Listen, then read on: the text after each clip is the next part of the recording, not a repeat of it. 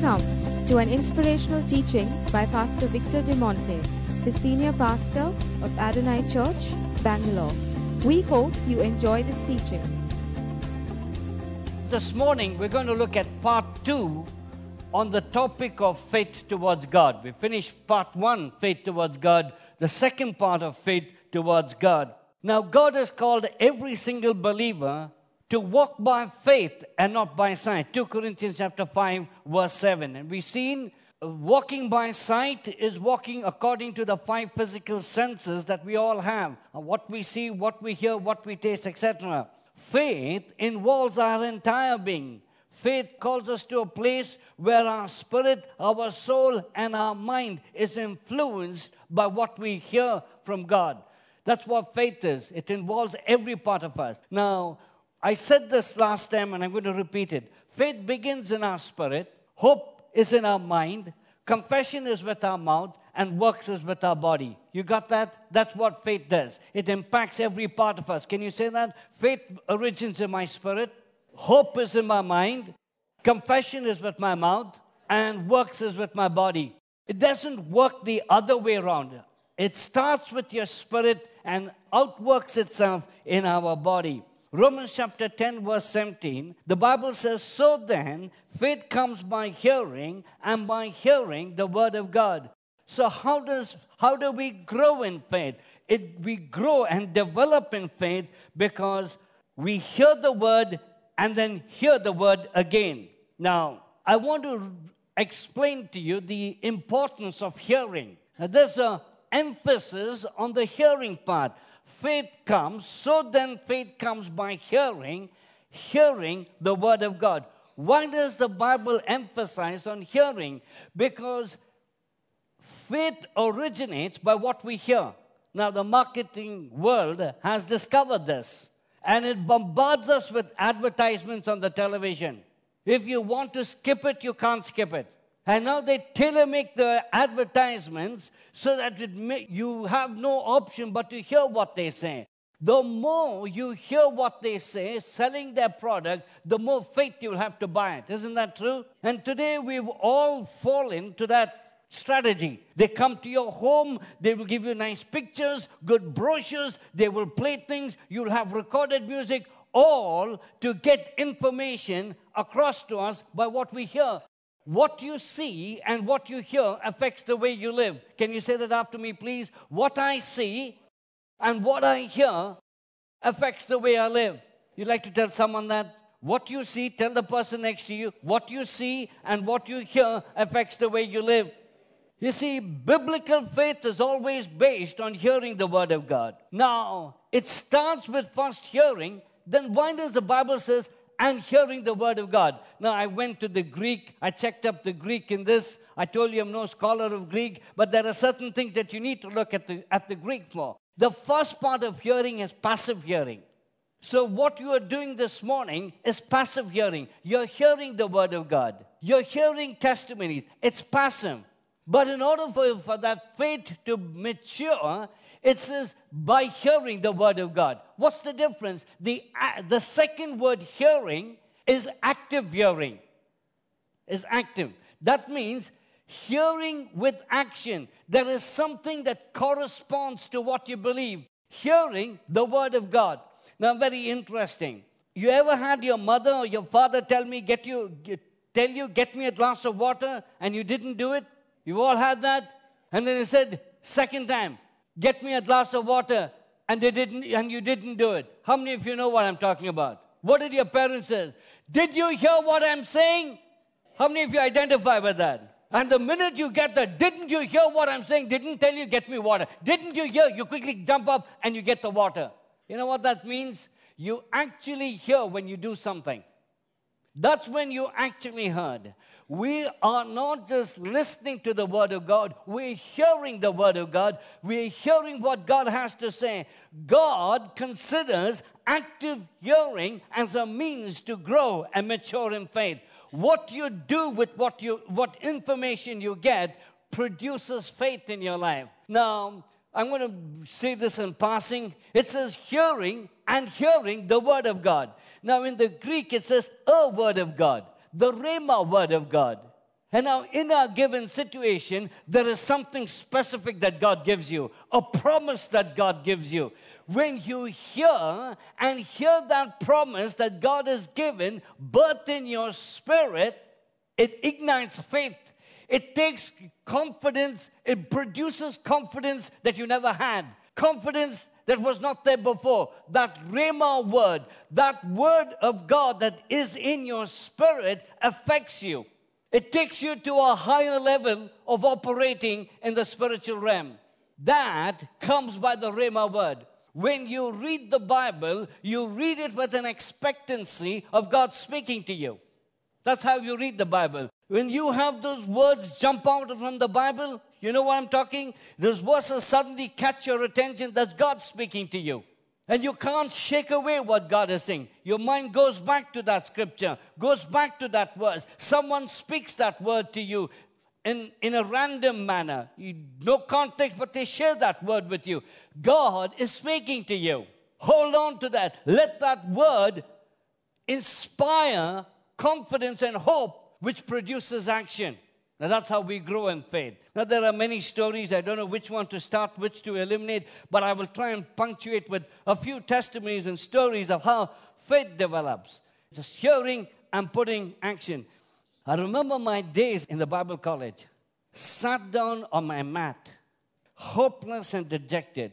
I flipped through the pages of the Bible and I asked myself, Am I going to be a fool basing my entire life on the words of the, written in this book 2,000 years ago? And I kept flipping it. And I said, am I, am I basing my entire life, my entire future? People told me, Pick up a trade in case plan A fails. You can have plan B.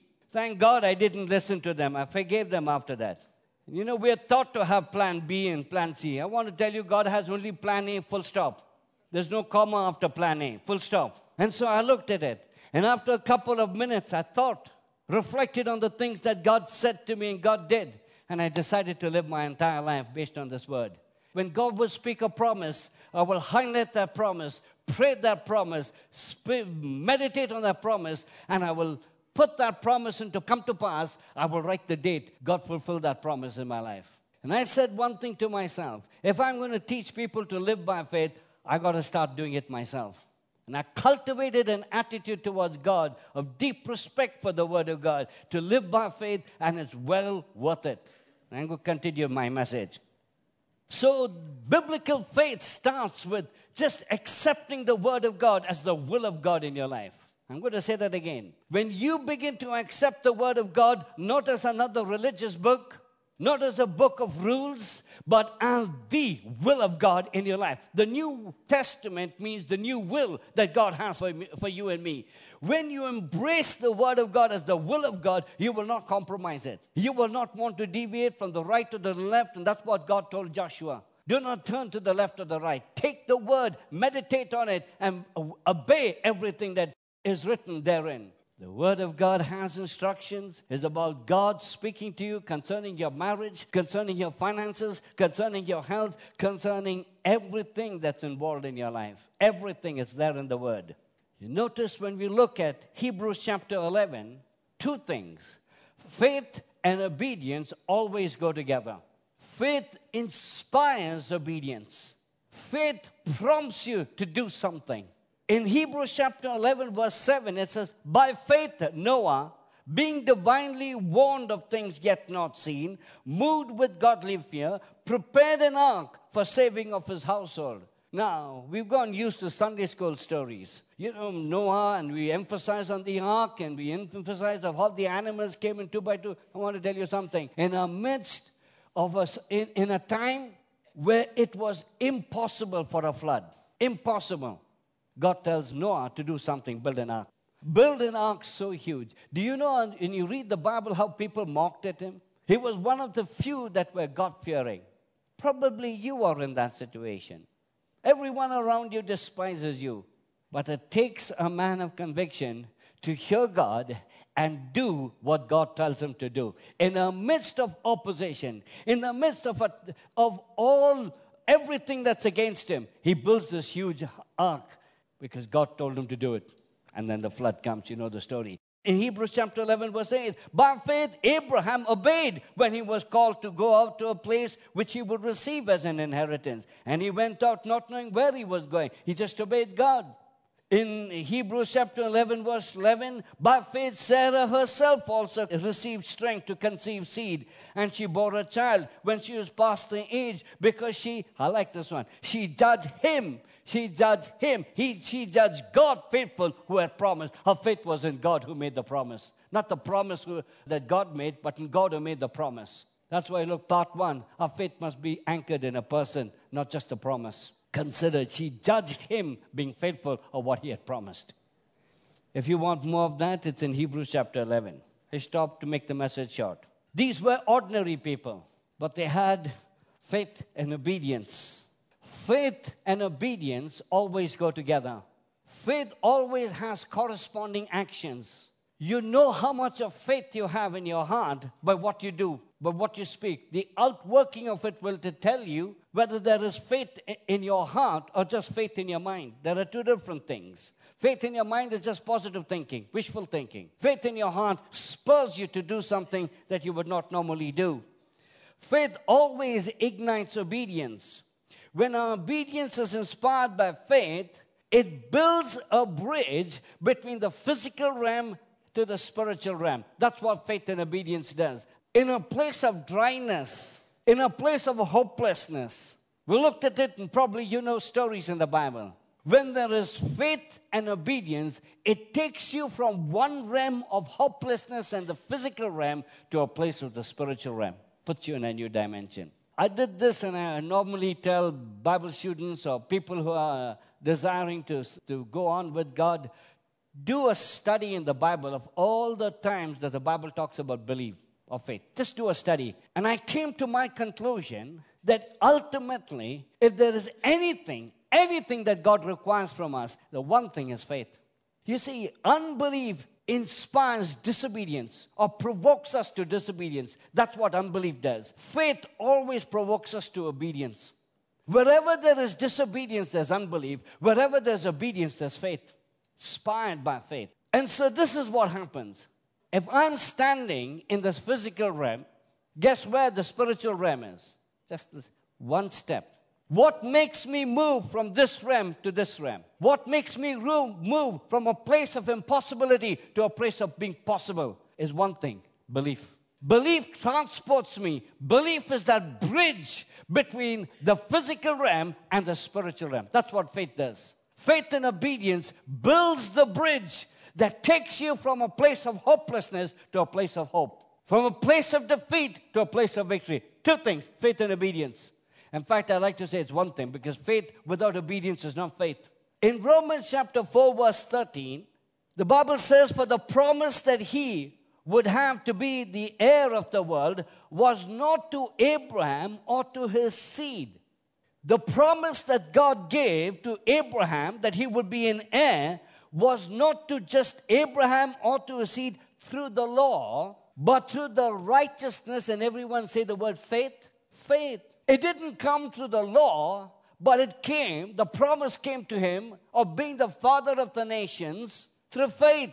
It goes on to say in verse 14, For if those who are of the law are heirs, then faith is made void and the promise made of no effect. If we are children of God by the law, then we don't require faith. All we need is effort, human effort. I'm not going to sin. I'm not going to sin. I'm not going to smoke. I'm not going to. I'm tired just saying it. You don't get. You, we are not called to be the children of Moses. We are called to be the children of Abraham. What's the difference? Abraham received the promise by faith. Moses was the one who brought the law because God told him to get the law. But the Bible calls us the seed of Abraham because Abraham is our model. Abraham is the father of the nations. We are not only the children of God, but children of Abraham. How? Spiritually, by believing, by faith. He says, You don't receive the inheritance of being called a child through the law, through Abraham, but, but through faith. That's why the Bible is saying the righteousness of faith. Now, I just want to break this down in simple terms. It's by faith we pray and believe that God answers our prayer. Ah, you didn't hear that. It's by faith you pray, believing that God answers your prayer. You don't pray when God answers, oh my God, I was so surprised. God actually answered. That's nothing but an act of God's mercy. When you pray, you expect God to answer your prayer. And when you do it, you just smile and says, Thank you, Lord. Are you with me? You're not like that lady that looks out of her window and says, Oh God, let this mountain be removed, and then close the window, the curtains, goes back to sleep, opens the next day, and looks at the mountain and says, Oh, I knew it wouldn't go. And there are many Christians like that. You pray, but you have no faith that it will move.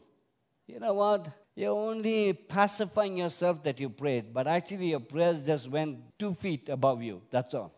Sorry to, to say that, just two feet, not even 10 feet, two feet. People ask me, pray for me. I am so tempted. Now I have the congregation to say this before you. So let me take my choicest moment. I asked them the question Do you want me to pray for you or do you want me to believe for you? If I told people, I prayed for one hour for you, my God, they feel so touched. If I tell people, I'm trusting God for you, ah, okay. But you know what? It's your faith that is more important than your prayer.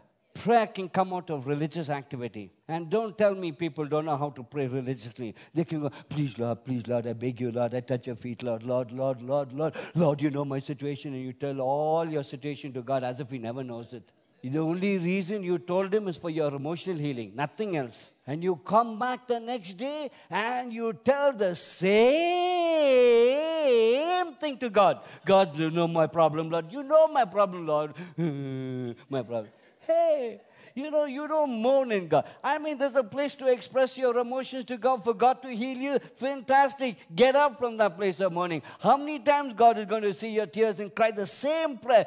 Think of God, how bored he must be feeling. Soon as he looked at you, oh, he's going to cry and say the same thing. I mean, you understand what I'm saying? I'm, I'm not despising your tears and your, your mourning. There is a place for the expression of for your emotions, and there's a place for your tears. But you can't stay the rest of your life just mourning. You got to move from a place of mourning to a place of believing and from a place of assurance. And when there is a place of assurance, there's an ex- place, you're in a place of expectancy. By faith, we know that we are loved and forgiven. By faith, we know it. We believe that God loves us. By faith, we know that God's forgiven us by faith.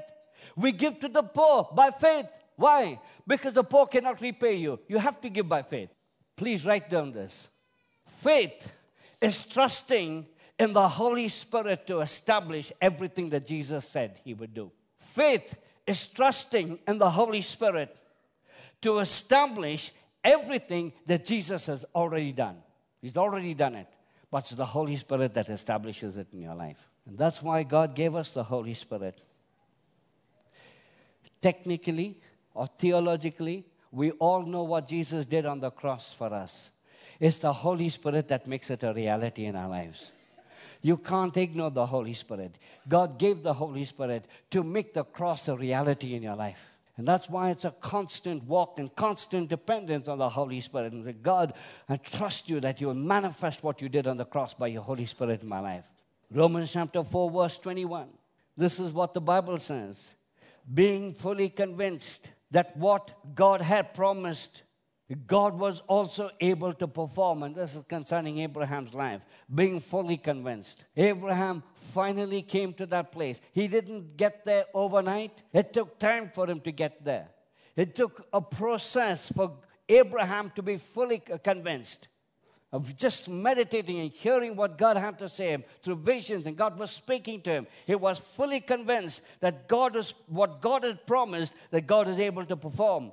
In verse 23, it says, Now it was not written for his sake alone that it was imputed to him, but also for us. The comparison is made with us and Abraham, or Abraham and us. That is not just for Abraham, but for us. It shall be imputed to us who believe in him, who raised up Jesus our Lord from the dead, who was delivered us up for our offenses and raised because of our justification by faith. Let me ask you a question. How many of you believe with all of your heart that God looks at you absolutely free from all sin? You're like a saint in God's hand. You know what? That By faith, he justified you. Uh, next Sunday, the next, yeah, next Sunday, oh, what next to foundation is water baptism. You, what you thought water baptism and what it is are two different things. Come prepared. You know what? We must know that we're justified. Justified means just as if I had not sinned. Can you, you know that's enough for me to start singing and worshiping God? Without John and without the instruments. Can somebody shout an amen to that one? And so when they tell me they sang the song, I said, Oh, they did. I don't know what song they sang. But I know truth that inspires me to worship God. Truth. And please listen to the songs, they're truth also. But you just stand before God and saying, Because of Jesus, I'm justified. Stand before God without guilt, without shame, without condemnation. I'm just as if I'd never sinned, all because of Jesus. It takes faith to experience that. Now, you know what is the biggest hindrance to our faith? Who can guess? What is the biggest hindrance to your faith? Huh? Reasoning. What's the word? How many of you know what reasoning is? How many of you live by reasoning? Don't put your hand up. The biggest enemy to faith is our reasoning. Biggest enemy. I'll show you what the scripture has to say. Genesis chapter 4, verse 6. Cain, the Lord said to Cain, Why are you angry? And why has your countenance fallen? If you do well, will you not be accepted? And if you do not do well, sin lies or the spirit lies, be, uh, lies at the door and it desires and its desires for you but you shall rule over it all that god says cain just offer the right sacrifice and you will be accepted cain says no i want to offer the sacrifice i like i want to do it Say, say, say loudly. Come on, you know what I'm going to say. Say it loudly. I want to do it good, my way, but you must accept it. Are there any Cain categories here this morning?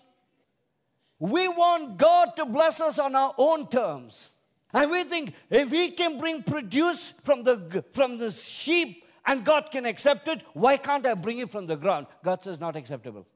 Faith, you, you write this in capital letters. Faith is not something that we have to do what we want. Faith God gives us to do what He wants. That's what faith is. You can't look at somebody's house and say, I claim this house. You, that's not faith. You look at some other girl and claim her. If you remain single, I won't blame you. You can't go around claiming things. You're here. God gives you faith to do His will. And when God tells you to do something, that's what faith requires faith to do it. There's an assurance that He will sustain you. But Cain didn't want to give up his ways. And because of that, he gave in to the enemy. And then you know the rest of the story how he brought a disaster into his own life. Since the very beginning of creation, there is only one battle, one enemy that we all have. You know what's the name? You know what's the name of the enemy? It's not the devil, it's reasoning. Your battle, your enemy is not sickness. Your enemy is not poverty. Your enemy is not even your relationships. Your enemy, your biggest enemy, is reasoning. And that's how Satan got Adam and Eve walking out of all that God had in store for them. Reasoning. Satan's major weapon he uses against us is through our reasoning. He gets you to reason with the Word of God. And if you ever start reasoning with the Word of God, you will start dis- disobeying everything that the Word of God says. Isn't it true? Isn't it true? Talk to me. Isn't it true? The minute you apply reasoning to the Word of God or what God is saying to you, you will walk away in unbelief. Because reasoning and faith don't go together. Say this after me reasoning and faith don't go together. Reasoning is the enemy to faith. And faith is the enemy to reasoning. When I talk about reasoning, I'm talking about human reasoning. Doesn't work. That's why I gave you the example. You're praying and saying, God, provide for me. At the same time, you're thinking, maybe if I save up, maybe if I do this, maybe if I do that. And God must be thinking, hey, you're talking to me and you're already thinking what to do. Why? Because reasoning. Reasoning plays and it kicks in. We're trained to reason we come to God and we want to try to reason God. I like what L.T. Jeyachandran says. If you get to understand everything about God is and who He is and what He does, it makes God very small.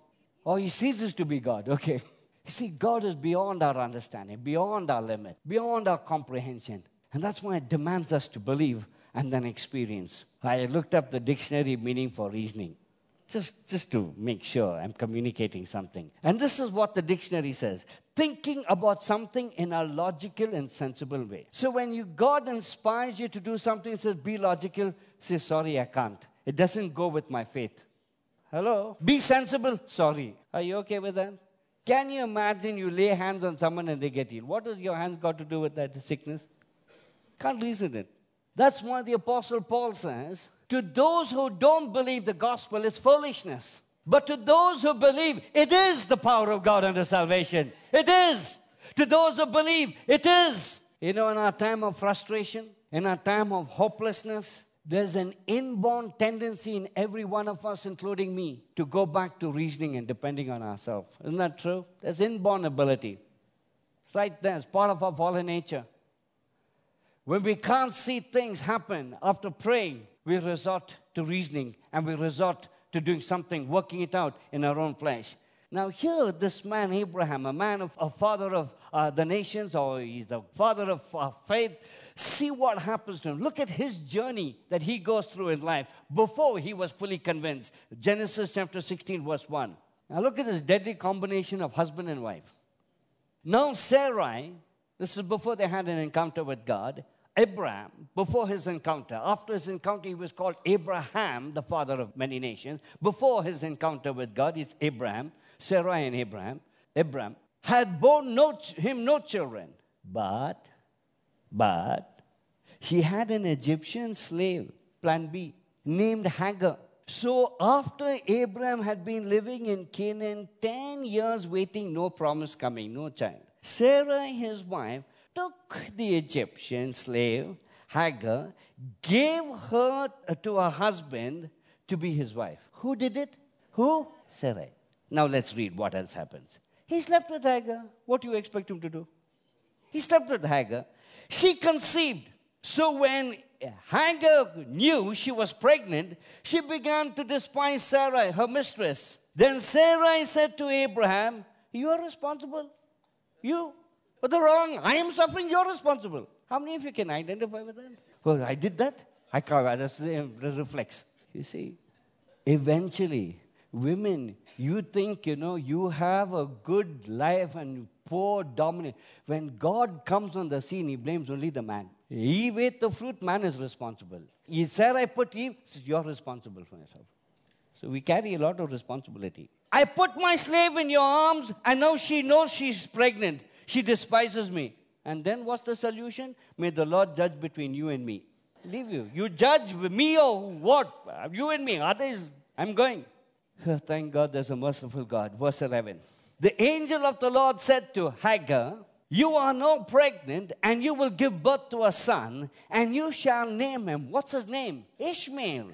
For the Lord has heard of your misery. Look what it says in verse 12. He will be a wild donkey of a man Hey, when you go for plan B, you're making a donkey.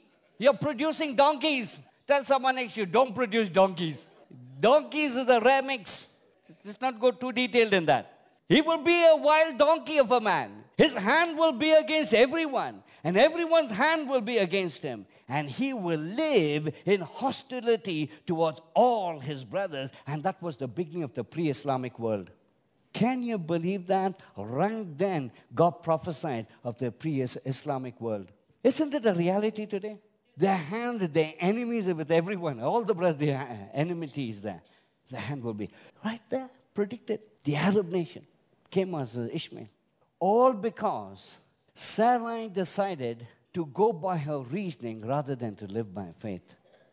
What is your Ishmael? What is your Ishmael? What are you producing? Which donkey is your Every time you apply reasoning, every time you try to work things out in your own effort, you're producing a wild man. You're producing something that will be in hostility towards you, opposing you.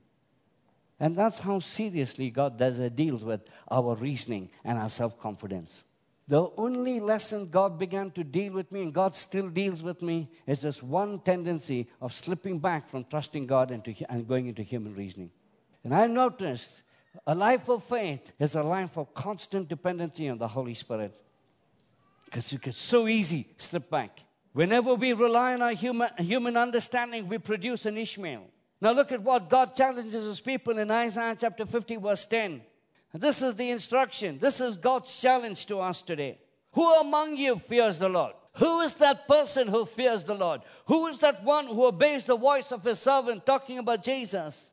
Let him who walks in darkness and has no light trust in the name of the Lord and rely on his God. Not only trust, but also live in dependence of what God is saying. Now, when it says, Who is the one who fears the Lord or obeys the, the voice of the servant, who is walking in darkness? This darkness is not sin. This darkness is not bondage. This darkness is about uncertainty. And we all have seasons in our life of darkness. We don't know where the future is going. We don't know the outcome of, of what our life is going to be. It's a season of darkness, uncertainty. And he says to them, You hear the voice of the Lord, you fear the Lord. What's your solution? Trust in the name of the Lord. Trust in the name of the Lord. And rely. Trust and rely. Walk in that dependence on his God. Look at verse 11, the outcome. Behold, look, those who don't do that, you who kindle a fire, who equip yourselves with burning torches, that means you make your own plans, you have your own methods, your own context, the ones who depend on their own reasoning, walk by the light of your fire and by the torches that you have kindled. You know what the difference between God being the light? He's the source. Torches are man, man made things. It's human effort that we produce our light. And God's saying, those of you are walking in darkness, uncertainty, do not know what is going to happen, but you make your own plans. You make your own fires. You light your own ways up. This is what it says. This you will have from my hand. You will lie down in torment. And that's the warning that God gives us and God's given to the people of Israel. You know, sometimes we don't have to blame the devil for everything. We have responsibility of the way we live our Christian life. And that's why reasoning brings us to a place of being self dependent rather than a God dependent. He says, You will lie down in sorrow. Look at the warning that God gives us in Jeremiah chapter 17. And this is what he spoke to the people then. It's relevant for us. A very, very vivid picture of what our life will be like when we trust in our own strength, when we depend on human effort. This is what our life will be. Cursed is the man who trusts in man. Your confidence is a man, someone to help you, someone, you know, who do you think of in a moment of problems? Some person, or do you think of God? Who's, what comes to you naturally? It says, Cursed is the man who trusts in man, who makes flesh his strength, your human effort, your human ability, your strength. When you do that, your heart departs from the Lord. Your heart departs from the Lord. Your heart turns away.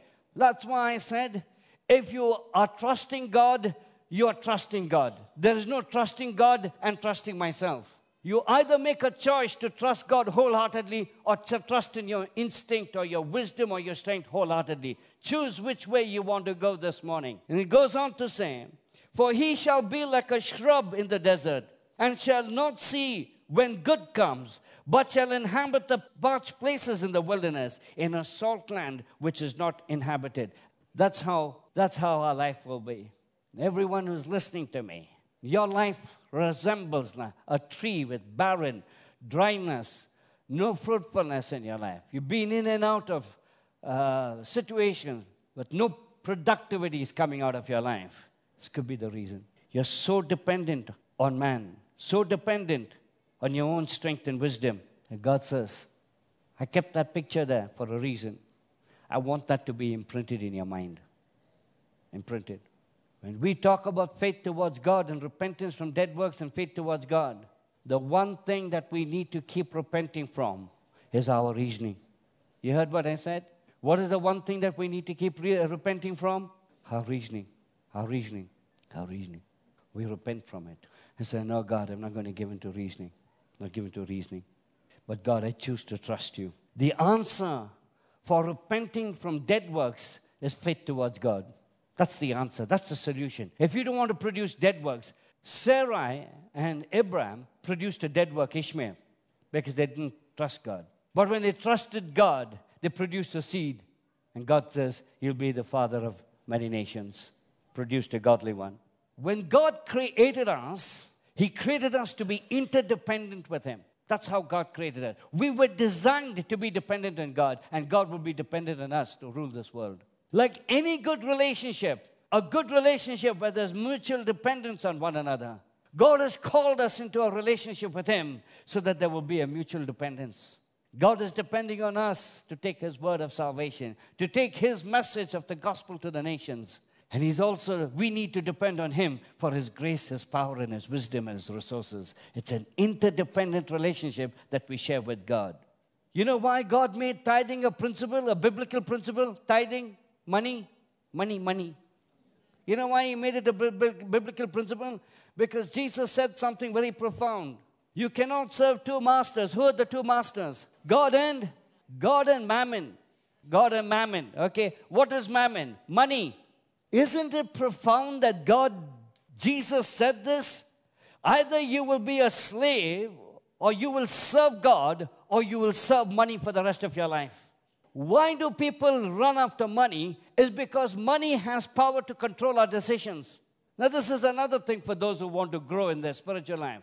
Look at how much of your life, how many decisions you made based on finances. You choose which job you should work based on the finances. You choose which school to put your kids based on your finances. You choose which house to live based on your finances. You choose where to go based on your finances.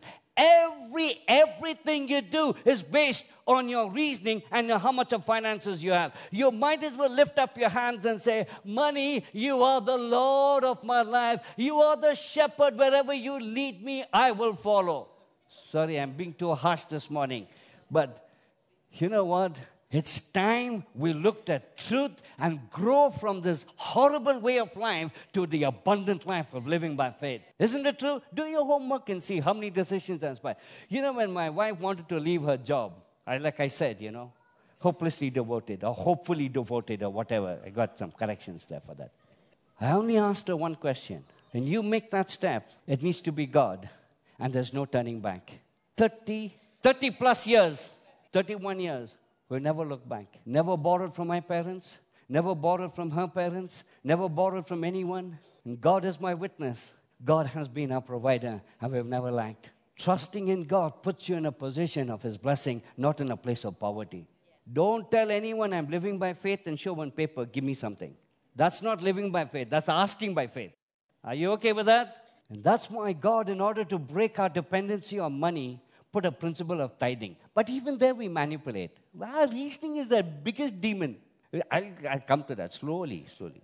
Jesus, the Bible says in Malachi chapter 3, bring all. Say the word all. What does all mean? Brilliant, profound.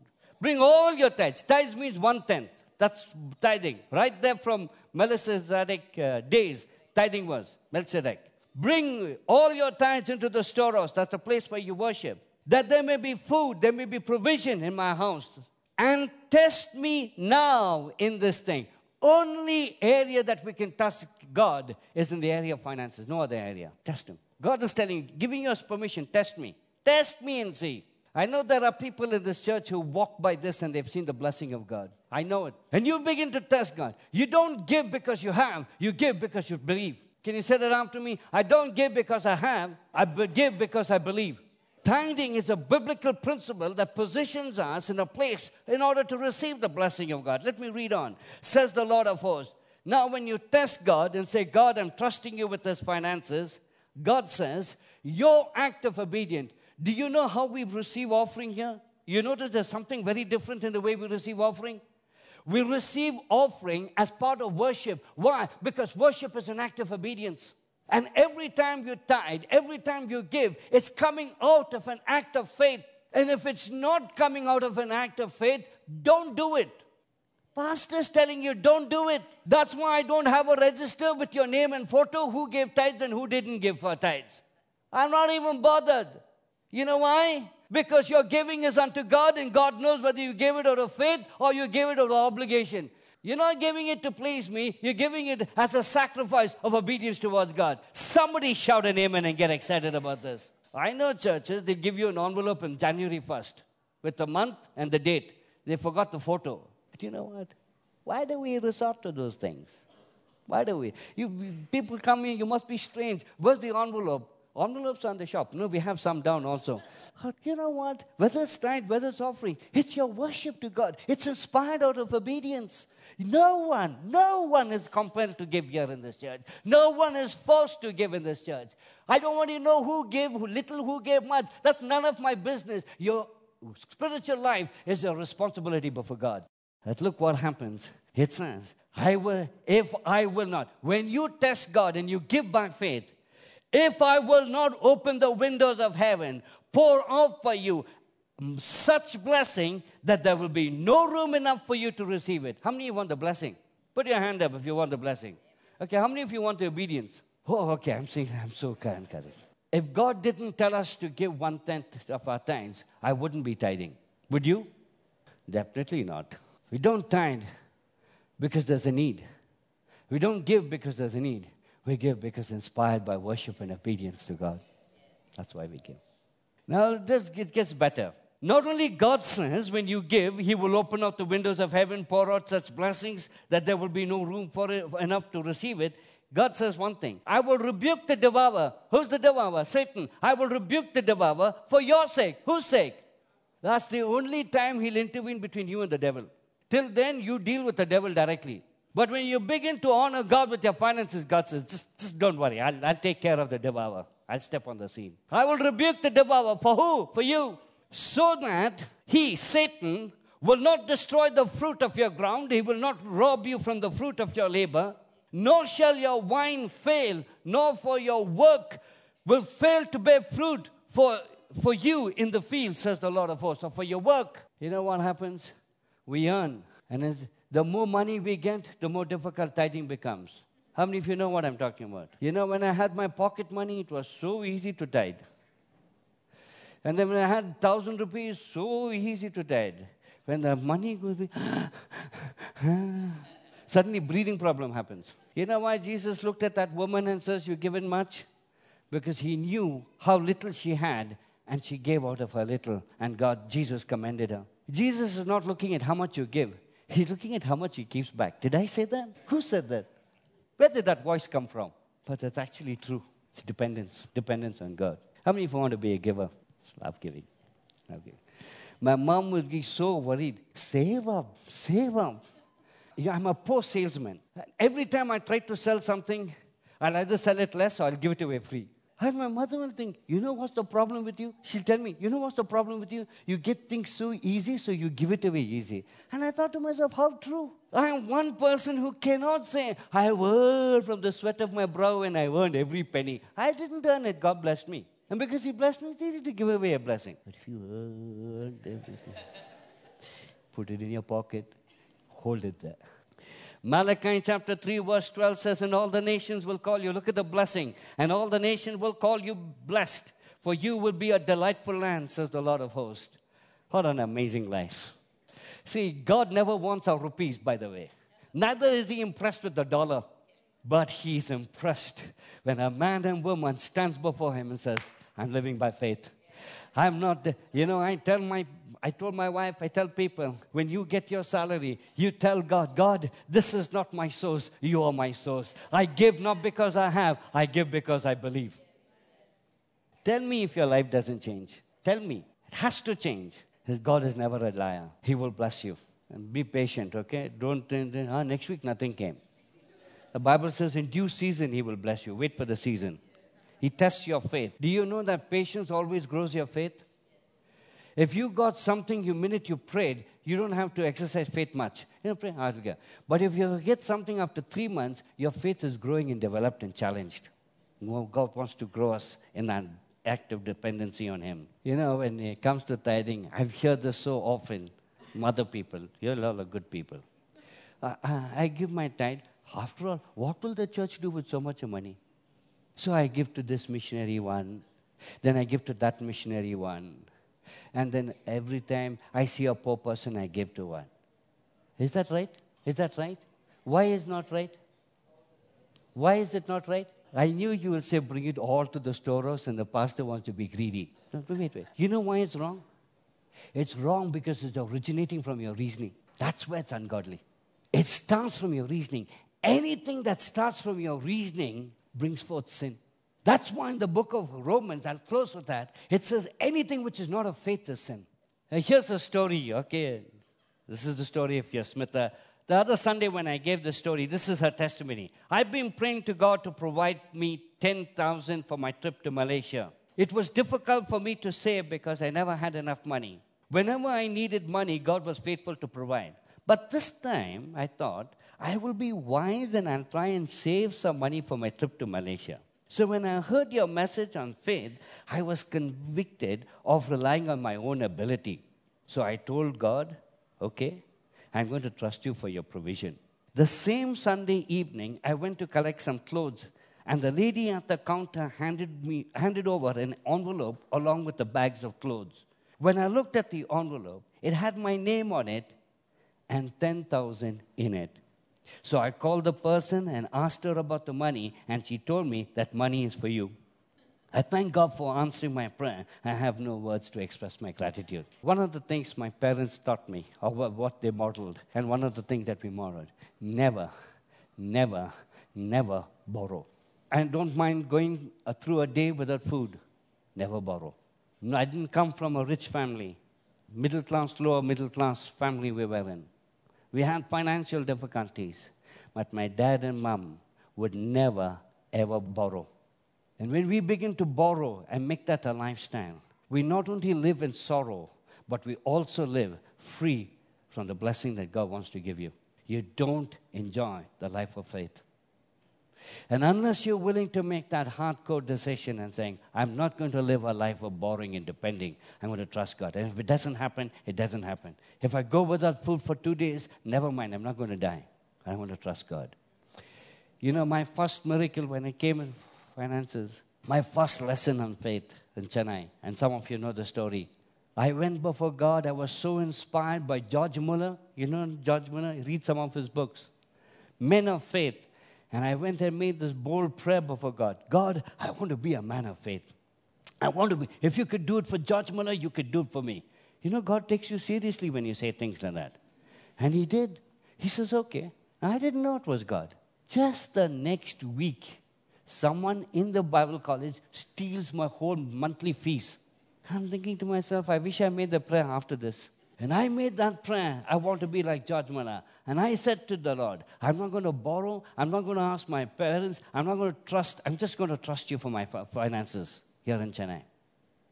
One week later, when he robbed me of my fees, I was now put to test of what I asked God to do. The dean warned me and said, If you don't pay your fees, I'm going to send you home. I'll write a letter to your parents and then I'll send you home. And everything on the inside of me was so disturbed. Just imagine, I tell my parents, I couldn't pay my fees because someone stole it. Why didn't you ask? I'm walking by faith. I really have to walk by faith. And so I kept quiet. I woke up every day without exaggeration. Three o'clock in the morning. I reminded God of every promise He said from Old Testament to New Testament about providing. Then finally I realized, hey, he said it, he knows what he said. But anyway, I said, anyway, at least it edified me. I needed to be affirmed of what he said. The day came, if I didn't pay it at 12 o'clock, the dean will put my name on the, on the notice board dues, fees due, and not paid. And I said, God, I have nowhere to go. I've trusted you. And like I said, Lazarus is my great friend in times like this. Why Lazarus? Because he was dead, there was nothing he can do, and I was in that place, there's nothing I could do. So I literally enacted Lazarus. I put a mat down and I laid down. And I said, God, I'm dead. Nothing to, I can't do anything. I have no relatives, I have no friends, I don't want to ask anyone. I've chosen to trust you. And I said to myself, God, if you knew when to raise Lazarus, you know when to provide for me. I just said that, you know. And I kept saying that to myself. 12 o'clock came. Guess what happened? Can you guess what happened at 12 o'clock? Nothing happened. Then I thought about Lazarus again. He was there for three days. I said, Lord, I'm dead. I, you have to resurrect me. I don't know how this is, how long I got to wait. But you know what? It was one of the most valuable lessons I've learned that became the foundation of my life. And as I laid there and I began to communicate to God how, how hopeless I am unless you intervene. A boy walks in who's in South, from South Africa, Indian, settled in South Africa, comes and sees me. Hey, what you like? Get up, get up, get up. I said, what happened? Come, let's go eat something. And that we all ready. I said, okay, I'll come. I can't lie like Lazarus forever here. He said, come. Before I could even step out of the dormitory, he says, God put this in my heart to give you this. And he put in money, the exact amount of fees that was stolen. There has never been a day I've turned back from that incident. It became a foundation. You only have to learn it once. And it's like rock solid of how to live the rest of your life. And I've seen God provide in miraculous ways. I'm going to share one more story that will probably shock you, but let me tell you.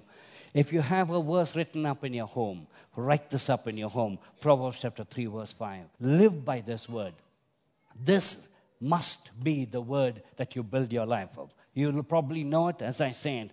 Trust in the Lord with, trust in the Lord with all your heart. What is your heart? Not your physical, your spirit. Trust Him with all of your heart. Lean not on your own understanding. What is understanding? Your reasoning. God says, don't do it. Don't do it. Your reasoning is killing you, bringing you to a place of sorrow. In all your ways, acknowledge Him. You want to get married? Acknowledge Him as a matchmaker. You want finances? Acknowledge Him as your provider. You want healing? Acknowledge Him as your healer. In all your ways, acknowledge Him. And He may direct your path. What He? There's nothing more certain than those few words. He shall direct your paths. Then it says here, second one, verse 7 Do not be wise in whose eyes? In your own eyes, in your own eyes. Okay, uh, I'll go stand here. Maybe this person will look at me and have a word for me. Or maybe if I go and tell him, Can you pray for my financial need? God will speak to him. Don't be wise in your own eyes. Don't. That's going back to reasoning. That's why he fell. Don't buy, go, don't look at, at reasoning. Don't be wise. Fear the Lord and depart from evil. Which evil? Bible calls reasoning as evil. Depending. When last we repented from that evil? When last we, you know, even when it comes to sin, we try to fight sin in our own effort. That's why you're not having victory over sin. You cannot do anything. There's no place for victory when it comes from our flesh. It's only temporary. God will challenge you. Turn from this wicked way. Turn from this evil way. We must look at our reasoning and our understanding as evil. Are you with me this morning? You like this message? You do. And so, you know what? When you begin to look at this as a foundation of evil, you'll start repenting and saying, God, this brought the world to the, brought mankind to a downfall because of reasoning. And I'm not going to submit myself to it. So it says here, look at the blessings of it. Turn, fear the Lord. Fear. Live in the fear of God. Depart from evil. Look, the blessing. It will be health to your flesh. You want healing for your flesh? Start trusting in God. It will be strength to your bones. All of those who have arthurs as your friend, trust God. Arthurs, you know, arthritis, eh? arthur, short form. Okay, uh, it'll bring strength to your bone. Verse 9 Honor the Lord with your, with your possessions, with your money, and with the first fruits of your increase. Every time you get an increment, thank God, acknowledge Him, honor with Him. What God says. So your barns will be filled with, filled with, and your vats will overflow with. Don't open a bar now because of that. Uh, wine overflow. Have a talking about the abundance of God's provision. Your bank account. God will provide for you, and God will challenge you to live this way. You know what happened with me? Uh, it happened few, many years ago.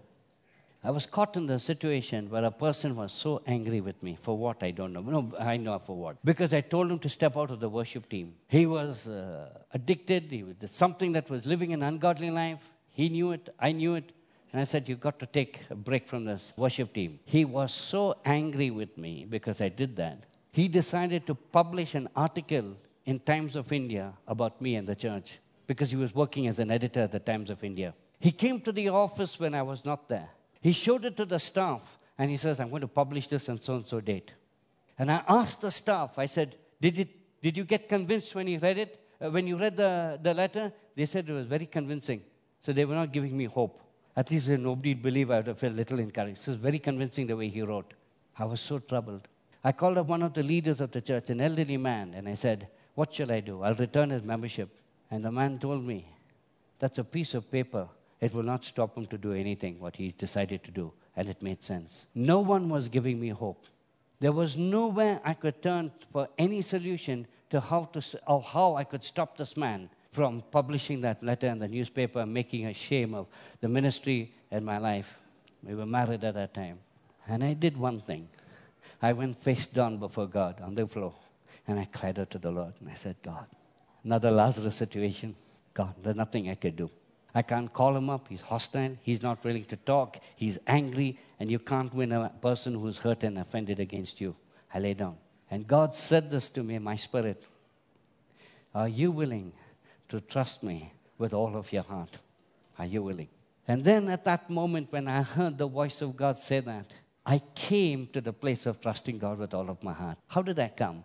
I said, God, when I get up from this ground, I'm not going to make a phone call. I'm not going to worry. I'm not going to do anything. This is now in your hands. I'm trusting you, and you will direct my path. I did that, and I got up from the ground with an assurance this is no longer my situation, it's God's situation. Two weeks passed or three weeks passed. The day was about to approach when he was going to publish it. I suddenly get the news he's admitted in a mental uh, hospital. So mental he got that they chained him and they locked him behind bars because he was so violent. His father and mother couldn't see him. No one could see him. He was locked there because he's mental. He's lost it. And I was shocked. And I'm thinking, what? He, how can a person so sane, an editor of a newspaper, suddenly become mad like that? I didn't rejoice over his madness saying, oh, God punished him. That's not, that's not godly to do that. I was just shocked. I'm thinking, how is God handling this whole thing? I'm standing back and I'm only a spectator. He was in the hospital for about three months. And then suddenly the doctors discharged him saying, You're perfectly okay, not, nothing is wrong with you, you can go. And I'm thinking, the date has passed. He, he, when he wanted to publish that letter, he was locked up in a mental hospital, and when he came out, he forgot about which letter he wrote and what to publish. I stood back and I saw the salvation of God. Salvation. He's still sane, by the way. He's still playing around in different groups and all of it. And I thought to myself, when you trust God with all of your heart, if it means making someone mad for three months, it means God knows what He knows how to do. I'm not wishing that. Don't please do, don't pray that. I don't. But I'm saying God knows how to intervene, provided we trust God with, with, with, no, what, with. And you trust God with all of your heart. There's no opportunity of leaning. This is what leaning is. I'm standing, but I'm leaning. God says, don't even lean. All your heart means nothing, no dependence on anything. And God will bring us in our journey with, uh, in our relationship with the Lord so that we will be entirely God dependent.